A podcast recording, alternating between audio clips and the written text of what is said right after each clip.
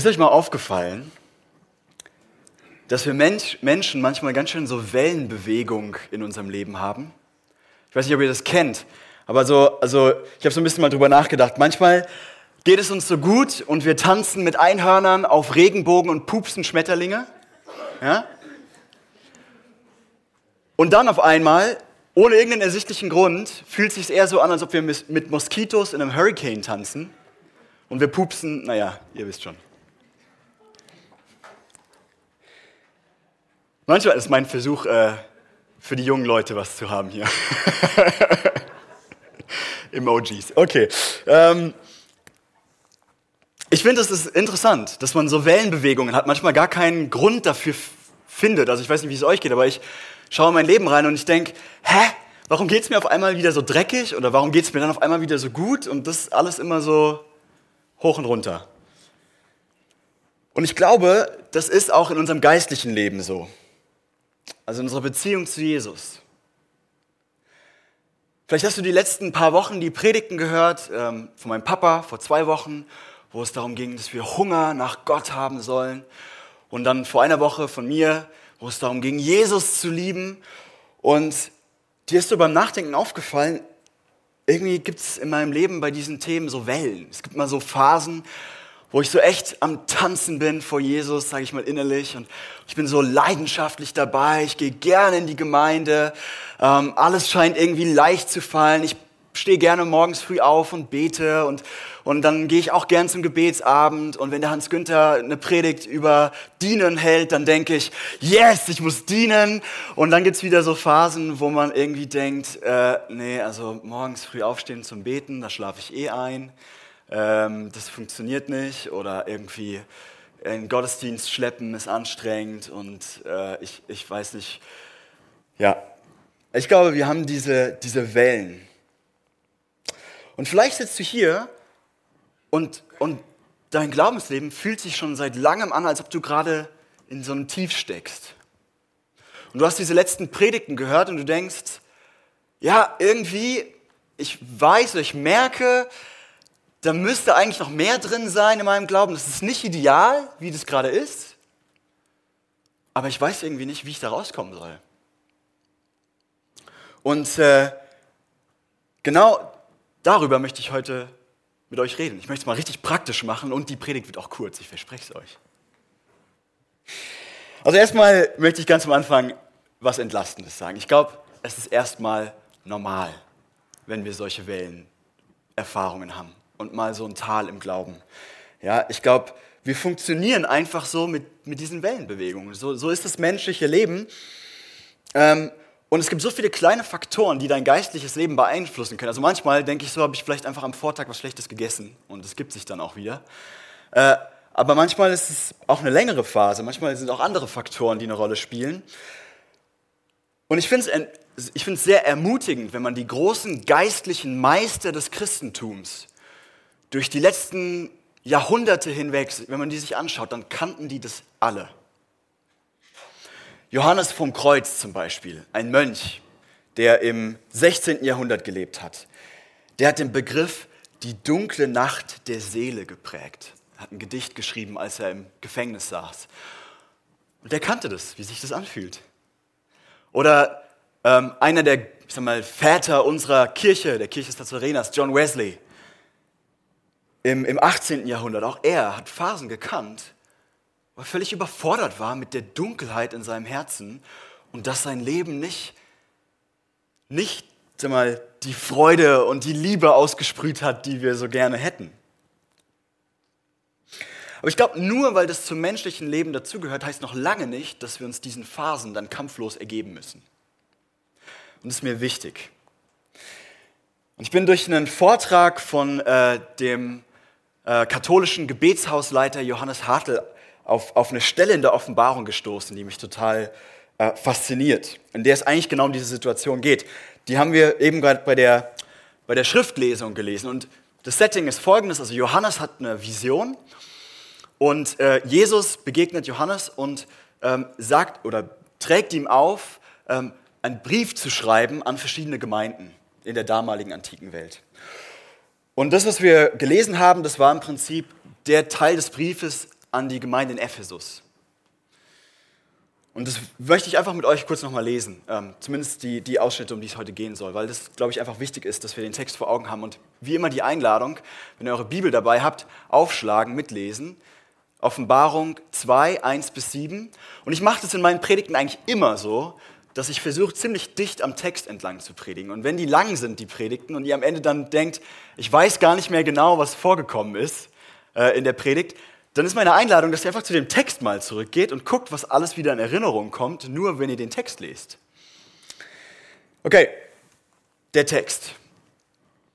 Da heißt es dann, ab Vers 2, ich weiß alles, was du tust. Ich habe dein Bemühen und dein geduldiges Warten gesehen.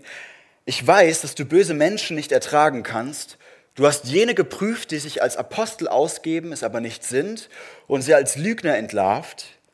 Du hast geduldig für mich gelitten, ohne aufzugeben. Aber ich habe gegen dich einzuwenden, dass ihr mich und euch einander nicht mehr so liebt wie am Anfang. Erkenne doch, wie weit du dich von deiner ersten Liebe entfernt hast. Kehre wieder zu mir zurück und bemühe dich so, wie du es am Anfang getan hast. Erkenne doch, wie weit du dich von deiner ersten Liebe entfernt hast. Kehre wieder zu mir zurück und bemühe dich, wie du es am Anfang getan hast. Und ich will mit euch einfach zwei Punkte anschauen. Das erste ist, ich möchte mit euch mal diese Gemeinde in Ephesus kurz anschauen. Ein bisschen gucken, was war das eigentlich für eine Gemeinde und was, was schreibt Jesus über diese Gemeinde. Und dann in einem zweiten Schritt möchte ich mit euch anschauen, zurück zur ersten Liebe, wie es jetzt hier irgendwie in diesem, in diesem Vers heißt. Wie geht es eigentlich? Was kann man ganz praktisch machen? Also lasst uns mit dem Punkt 1 anfangen, die Gemeinde in Ephesus. Und ich finde es spannend. Also wir schauen dazu Vers 2 und 3 in diesem Text an. Da heißt es, ich weiß alles, was du tust. Ja, ich habe dein Bemühen und dein geduldiges Warten gesehen. Ich weiß, dass du böse Menschen nicht ertragen kannst.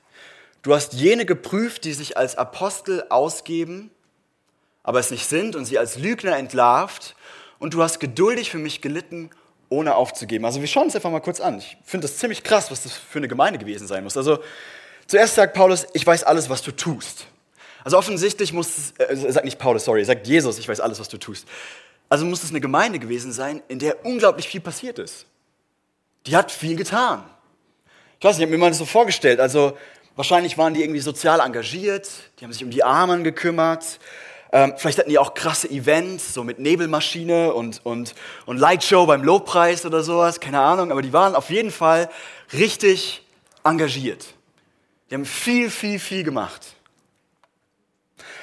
Und dann finde ich es interessant, ich habe das mal hier für euch so kursiv markiert, also alles, was du tust. Und dann finde ich es interessant, dass das heißt, ich habe dein Bemühen und dein geduldiges Warten gesehen. Also Jesus sagt nicht, dass das ist von vornherein alles schlecht, sondern er sagt, hier, ich, ich sehe, dass du dich bemühst, dass da Mühe wirklich dahinter steckt und dass du geduldig wartest. Ich weiß nicht, wie es euch geht, aber mir fällt geduldig warten so schwer. Und die haben das offensichtlich gekonnt. Und dann kommt als nächstes dieser Vers, ich weiß, dass du böse Menschen nicht ertragen kannst. Also für mich bedeutet das übersetzt, das war eine Gemeinde, die sehr darum bemüht war, dass jeder wirklich ein einwandfreies Leben gelebt hat. Da gab es keinen Betrug, da gab es keinen, weiß ich nicht, Ehebruch oder sowas. Da, da, die waren wirklich Leute, die gesagt haben, wir wollen ein Leben leben, das anständig ist, das gerecht ist. Also auch in diesem Bereich war die Gemeinde wohl super. Und dann finde ich auch cool, heißt es, du hast jene geprüft, die sich als Apostel ausgeben, aber es nicht sind, und sie als Lügner entlarvt. Also für mich heißt das so viel wie, sie hatten auch eine gute, fundierte Theologie. Also es war wirklich gute Lehre, sagt man so, die die, die hatten. Ne? Die haben sich auseinandergesetzt mit all den Leuten, die Schwachsinn erzählen und dann auch gesagt, Leute, das ist Schwachsinn, das machen wir nicht. ja, also das war auch in der Gemeinde da. Und dann kommt, finde ich, am Ende sogar der Oberhammer. Dann heißt es, du hast geduldig für mich gelitten, ohne aufzugeben. Also zu all dem dazu, was ich schon finde, also ich kenne keine Gemeinde, die das so, so macht, kommt dann noch, dass sie für Jesus gelitten haben, ohne aufzugeben. Verfolgung erlebt haben, die war damals richtig schlimm, äh, gerade auch für die Gemeinde in Ephesus. Und, und die haben trotzdem gesagt, hey, wir halten an Jesus fest. Also stell dir mal vor, eine Gemeinde, die all das hat. Ich finde, das klingt nach der perfekten Gemeinde. Und umso krasser finde ich dann diesen Vers 4, den Jesus dann auf einmal raushaut und einfach sagt, aber ich habe gegen dich einzuwenden, dass ihr mich und euch untereinander nicht mehr so liebt wie am Anfang. Ich weiß nicht, wie das dir geht, wenn du das liest. Mich treibt es total um. Ich denke, oh. Also das heißt offensichtlich zwei Dinge. Das heißt, zuerst mal, du kannst in der Gemeinde sein und all diese Dinge machen. Du kannst dich sozial engagieren, du kannst theologisch super sein, du kannst ethisch super sein, du kannst sogar Verfolgung erleiden. Und du kannst bei all dem Jesus nicht so lieben, wie er sich das eigentlich wünscht. Ich weiß nicht, was das mit euch macht. Ich finde das ganz schön krass. Ja. Und dann heißt es, ich glaube, zweitens, dass es Jesus anscheinend sehr, sehr, sehr wichtig ist, dass wir ihn und einander, uns einander lieben. Dass er sagt, das ist alles schön und gut, was ihr alles macht und was ihr alles könnt und eure Theologie, ist alles, alles okay. Aber Leute, ich will eigentlich, dass ihr mich liebt. Darum geht's. Und das finde ich irgendwie herausfordernd äh, zu lesen, auch für mein Leben. Also ich falle da auch hinterher zurück. Und ich glaube, das allein wäre schon Grund genug, warum wir uns bemühen sollten, aus unseren geistlichen Löchern rauszufinden, wo wir auch merken, dass die Liebe zu Jesus in unseren Herzen irgendwie kalt geworden ist. Aber das ist nicht der einzige Grund. Also es geht hier nicht so darum, dass Jesus der Tyrann ist und sagt, ihr müsst mich lieben und wenn du es nicht machst, dann ist es ganz schlimm oder so. Ich habe euch ein super Zitat mitgebracht und zwar von einem katholischen Mönch, Alfonso de Liguri. Vor 200 Jahren hat er gelebt und er hat so, so schön gesagt, glücklich, wer von ganzem Herzen sagen kann, mein Jesus, dich allein will ich und sonst nichts. Wer Gott liebt, wird in allen Dingen Trost und Freude finden und wer ihn nicht liebt, der wird in nichts Trost und Freude finden. Und ich, ich darf einfach mal so persönlich erzählen, ich kann diesen Satz, ich kann es einfach 100% unterschreiben. Mein Leben fühlt sich wie, das ist wie Tag und Nacht. Wenn ich, wenn ich erfüllt bin von der Liebe von Jesus, dann sind alle Dinge, die ich mache, das Essen, das ich esse, schmeckt besser. Das, das klingt so, ja, die, die Filme, die ich gucke, sind spannender. Ich weiß nicht, das, das verändert alles. Und ich glaube, deswegen sagt Jesus das nicht nur, weil er sich wünscht, dass wir ihn lieben, sondern weil er weiß, dass das Beste, was dir und mir passieren kann, ihn wirklich zu lieben ist.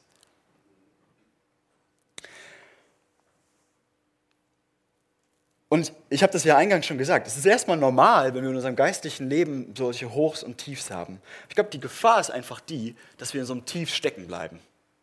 Dass wir dann da so feststecken und dann geht es nicht mehr raus. Und irgendwann, ich weiß nicht, ob ihr das kennt, findet man sich dann so mit dem neuen Status quo ab und sagt so, naja, naja, Gemeinde, naja, ich kann ja den Livestream gucken. Naja, dann habe ich jetzt verschlafen, dann kann ich ihn nachgucken. Ah, jetzt war der Sonntag doch so voll, ich gucke ihn morgen. Und man bleibt irgendwie einfach so in, dieser, in diesem Tief drinne. Und deswegen ist es einfach mein Anliegen, jetzt nach dieser Vorrede einfach ein paar praktische Tipps mit euch anzuschauen, wie wieder Feuer in unsere Beziehung mit Jesus reinkommen kann. Ähm, und ich orientiere mich dabei einfach ganz einfach wieder an dem Text, bei diesem zweiten Punkt zurück zur, zur ersten Liebe, wie geht das? Nämlich an dem Vers 5. Ähm, in, in diesem Text in, in Offenbarung 2. Und ich habe euch mal mitgebracht, wie Luther den übersetzt. Ich finde es ein bisschen klarer oder einfacher, wie Luther den übersetzt. Ähm, so, so, so macht Luther das. Er sagt, denke nun daran, aus welcher Höhe du gefallen bist und tue Buße und tue die ersten Werke. Das sind die drei, das sind die drei Tipps, die werde ich aber ausführen. Denke daran, aus welcher Höhe du gefallen bist, tue Buße und tue die ersten Werke. So einfach ist es. Also wenn ihr nicht mehr wisst, was der Berg in der Predigt gesagt hat, einfach zurück zum Text gehen, die drei Teile lesen, dann wisst ihr es wieder. Schritt 1. Erkenne. Denke daran, aus welcher Höhe du gefallen bist. Ich habe mal geschrieben, erkenne, aus welcher Höhe du gefallen bist. Also ich glaube, der erste Schritt, das ist mein erster, mein erster Punkt, ist einfach immer erstmal anzuerkennen, wo man gerade ist, in welchem geistlichen Zustand man sich gerade befindet. Darüber haben wir vor drei Wochen gesprochen, als ich über im Licht, Leben im Licht gesprochen habe. Ähm, und ich glaube, die Kunst ist, sich dabei nicht fertig zu machen, nicht zu sagen, oh Mann, guck mal, ich bin so ein lauwarmer Christ geworden, irgendwie ist mein Leben nicht mehr feurig, was ist nur los oder so, sondern ich glaube, dass Jesus sagt von sich selbst, ich bin demütig und freundlich. Und mit derselben Demut und Freundlichkeit darfst du mal dein eigenes Herz anschauen und mal nachspüren, was da eigentlich ist. Erstmal so liebevoll anerkennen, was da eigentlich gerade abgeht. Und die Antwort darf definitiv auch sein, ich fühle mich gerade geistlich tot. Aber allein dahin zu kommen, ist schon erstmal ein riesiger Schritt. Es ist ein riesiges Ding, erstmal überhaupt anzuerkennen, nee, bei mir ist gerade nicht viel am Laufen.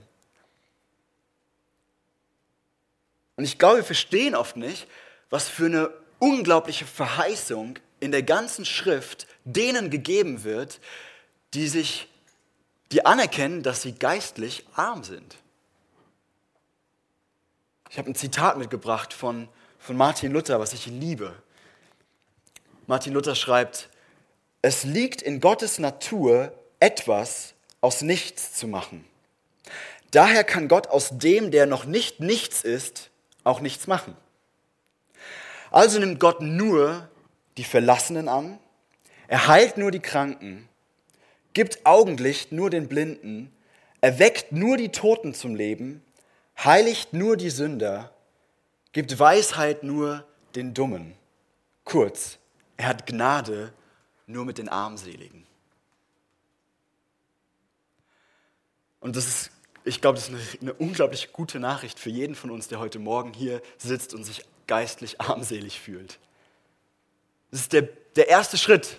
Und ehrlich, wir alle sind in irgendeiner Weise geistlich armselig. Und dann finde ich aber diese Idee interessant. Ähm, ist ja nicht nur erkenne, sondern erkenne, aus welcher Höhe du gefallen bist. Also, ich will es mal mit anderen Worten ausdrücken. Denke mal darüber nach, was du mit Jesus schon alles erlebt hast. Welche Hochphasen du mit Gott schon erlebt hast in deinem Leben. Ähm, Erinnerung ist so ein riesiges Thema im Alten Testament. Ich weiß nicht, ob euch das schon mal aufgefallen ist, aber man hat immer, immer diese Ermahnung, denke daran, dass ich dich aus Ägypten geführt habe und, und so weiter und so fort. Und ich glaube, das ist total wichtig, dass wir daran denken, was wir schon mit Jesus getan haben. Ich will mal ganz, zwei ganz praktische Wege euch zeigen. Das erste ist, ich trage in meinen Kalender immer ein, wenn ich ein überwältigendes Erlebnis mit Gott hatte.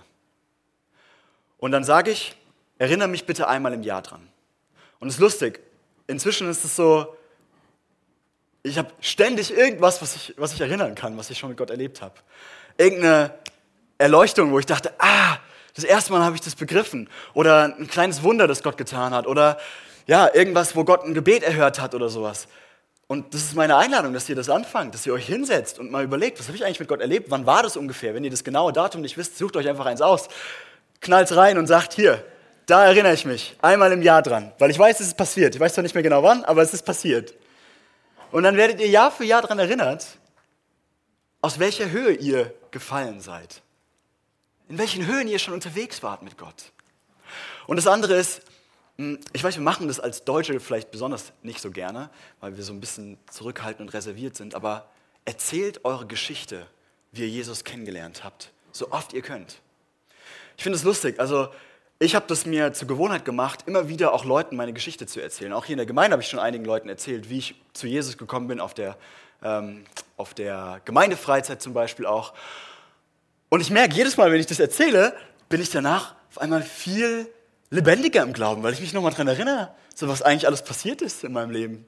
Voll cool, ja, was Gott alles schon gemacht hat. Und vielleicht ist das ein, ein, ein Ansporn für euch, mal zu überlegen, hey, wem könnte ich das mal erzählen?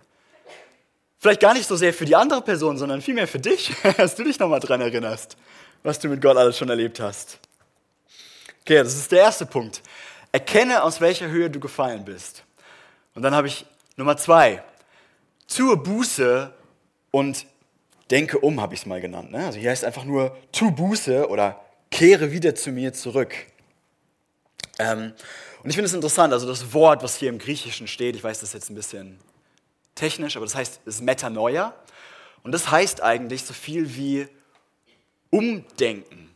Also da stecken die beiden Begriffe Meta und Nous drin, also Nous das Denken und Meta um, umdenken.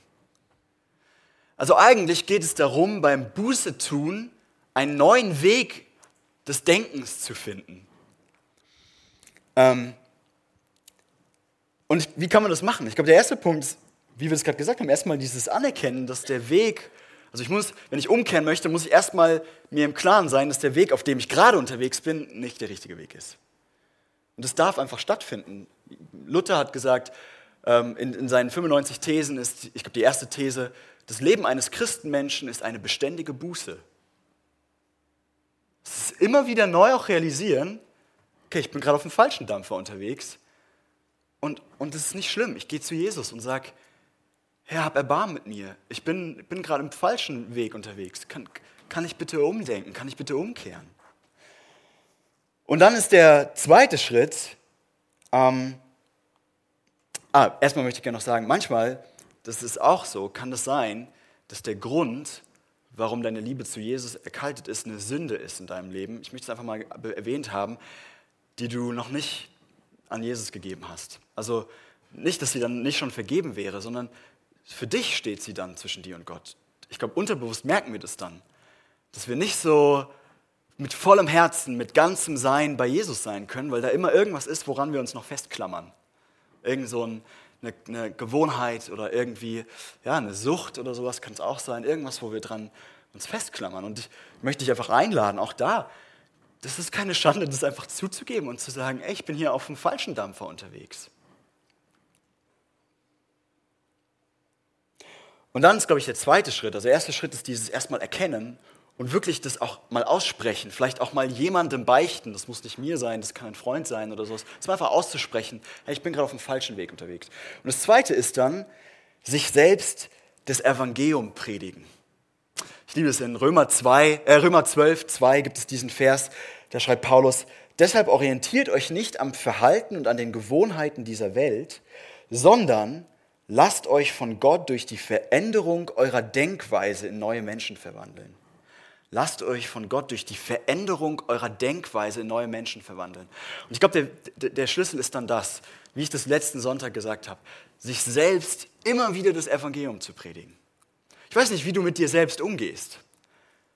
Ich glaube, eine kleine, eine kleine Weisheit im geistlichen Leben ist, lernen, seinem eigenen Selbst zu predigen und nicht einfach immer alles zu akzeptieren, was da so in einem vorgeht. Nicht einfach immer zu sagen, ja, so geht es mir jetzt halt, ich kann es halt nicht ändern. Sondern wie das der Psalmist tut, der eigenen Seele zu predigen und zu sagen, oh du meine Seele, warum verstehst du das noch nicht? Lass mich dir das nochmal sagen wie sehr Gott dich liebt. Lass mich dir das nochmal sagen, was Jesus alles für dich getan hat. Lass mich dir das nochmal sagen, wie unglaublich das ist.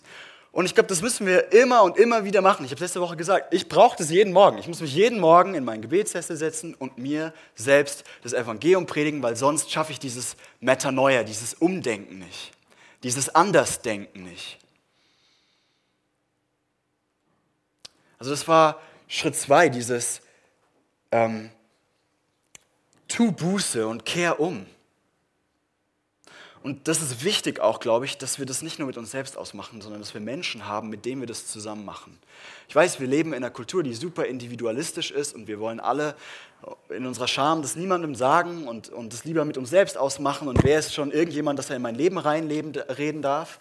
Aber ich ermutige euch, dass ihr euch Vertraute sucht, mit denen ihr zusammen diese Dinge machen könnt, dieses Umkehren machen könnt. Und dann der letzte Schritt. Tipp 3. Tue die ersten Werke. Ich finde das interessant. So, so, ähm, so schreibt Luther das. Tue die ersten Werke. Ich weiß nicht, was bei euch durch den Kopf geht. Ich dachte erstmal so, hä? Was meint er jetzt damit? Die ersten Werke? Aber ich glaube, das ist so. Ähm, oft, wenn wir gerade ganz frisch eine Bekehrung mit Jesus hingelegt haben, wenn wir so ganz neu mit ihm unterwegs sind, so ganz frisch, tief verliebt in Jesus, dann sind wir radikal. Ich weiß nicht, ob ihr das kennt.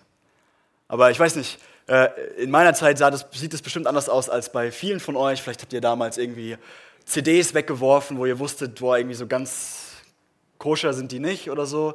Oder ihr habt irgendwie gesagt, ähm, ich stehe morgens früh auf zum Beten. Oder ihr habt gesagt, hier, der Fernseher bleibt jetzt aus, weil Jesus ist alles, was ich brauche. Ähm, in meiner Zeit sieht es bestimmt anders aus. Da ist es eher so, schalt mal dein Smartphone aus, ähm, hör mal auf zu zocken. Äh, so. ich meine das ist nicht böse, aber, aber ich glaube, so am Anfang haben wir diese, diese Leidenschaft zu Jesus, dass uns das ganz leicht fällt, diese radikalen Werke zu tun.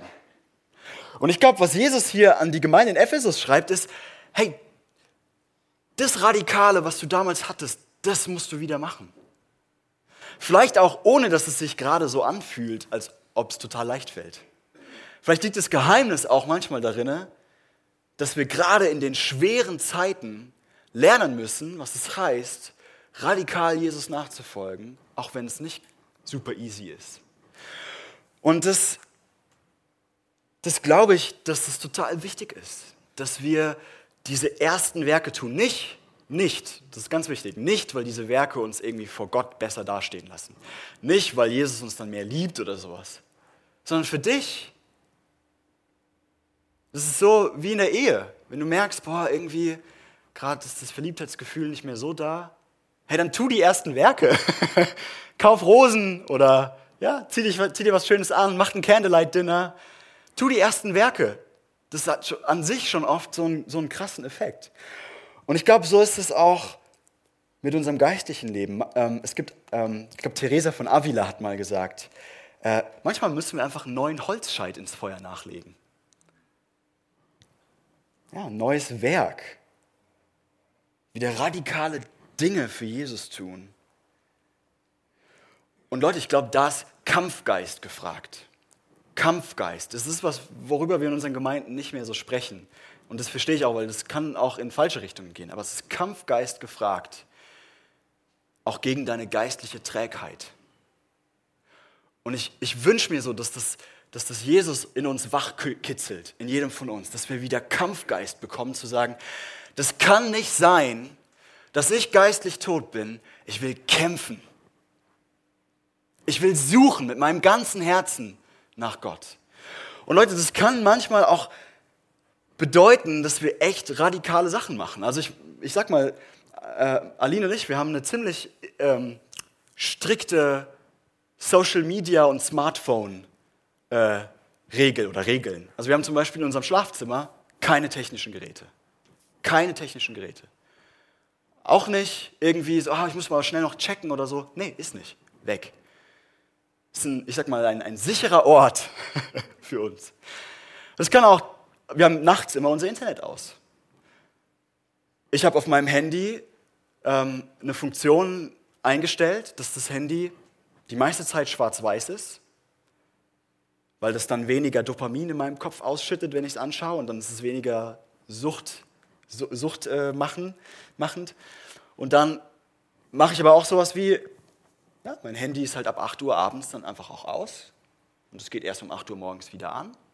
Und ich stehe nicht mit meinem Handy auf, sondern ich wecke mein Handy auf, wenn ich meine Zeit mit Jesus gemacht hatte. Und ich gehe auch nicht mit meinem Handy ins Bett, will ich auch mal sagen, sondern ich ich bringe mein Handy, ich behandle es wie ein Kind, ich bringe es ins Bett, bevor ich ins Bett gehe. Und dann habe ich noch mal Zeit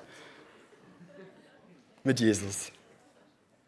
Ja, das kann auch super extrem sein. Vielleicht ist es dran, dass du wirklich mal deinen Fernseher ausstöpselst und in die Garage bringst. Oder dass du deinen PC nimmst und einfach sagst, der kommt jetzt mal auf den Speicher für einen Monat. Das muss ja nicht für immer sein. Aber einfach mal, um deinen Kopf zu rekalibrieren und, und zu erleben, wie diese ersten Werke dein Feuer zu Jesus auch wieder wachrütteln. Ich weiß nicht, ich habe den Eindruck, Corona hat dazu beigetragen, dass wir noch digitalisierter sind als je zuvor, dass wir vor diesen Geräten hängen als je zuvor mehr. Und das, ich finde das, also ich glaube, das ist nicht neutral geistlich. Ich will das einfach mal so sagen. Äh, ich, ich bin weit davon entfernt zu sagen, das ist alles vom Teufel und böse, das gar nicht. Aber das ist nicht neutral. Das nimmt Zeit, das nimmt Aufmerksamkeit, die dann in unserer Beziehung zu Jesus fehlt. Und deswegen will ich euch einfach aufrufen, dass wir eine Gemeinde sind, die auch radikal die ersten Werke wieder tut. Und ich will diese hoffentlich kurz genug gepredigt jetzt beenden mit einem Zitat aus dem Alten Testament, das ich liebe, das in meiner Bekehrungsgeschichte eine große Rolle gespielt hat und das eine Ermutigung für euch sein soll. Folgendes. Gott sagt zu seinem Volk im Alten Testament, und ich glaube, er sagt es auch heute zu dir und er sagt es zu mir, wenn ihr mich sucht, werdet ihr mich finden. Ja, wenn ihr ernsthaft mit ganzem Herzen nach mir verlangt, werde ich mich von euch finden lassen. Ernsthaft mit ganzem Herzen, wenn ihr nach mir verlangt, werde ich mich von euch finden lassen. Das für eine geniale Verheißung. Ist so cool. Aber Leute, ich sag's auch, ernsthaft mit ganzem Herzen bedeutet manchmal, dass es auch was kostet. Das bedeutet eigentlich immer, dass es was kostet. Ich sage mal, nichts im Leben, was es wert ist zu bekommen, kostet nichts. Auch unsere Beziehung zu Jesus kostet was. Und wenn du gerade nicht das Gefühl hast, dass deine Beziehung zu Jesus dich was kostet, glaube ich, ist das ein Indikator, dass du darüber nachdenken solltest. Hey, wo will ich diese Verheißung in Anspruch nehmen? Dass Gott sich von mir finden lassen will, wenn ich ihn wirklich mit ganzem Herzen suche.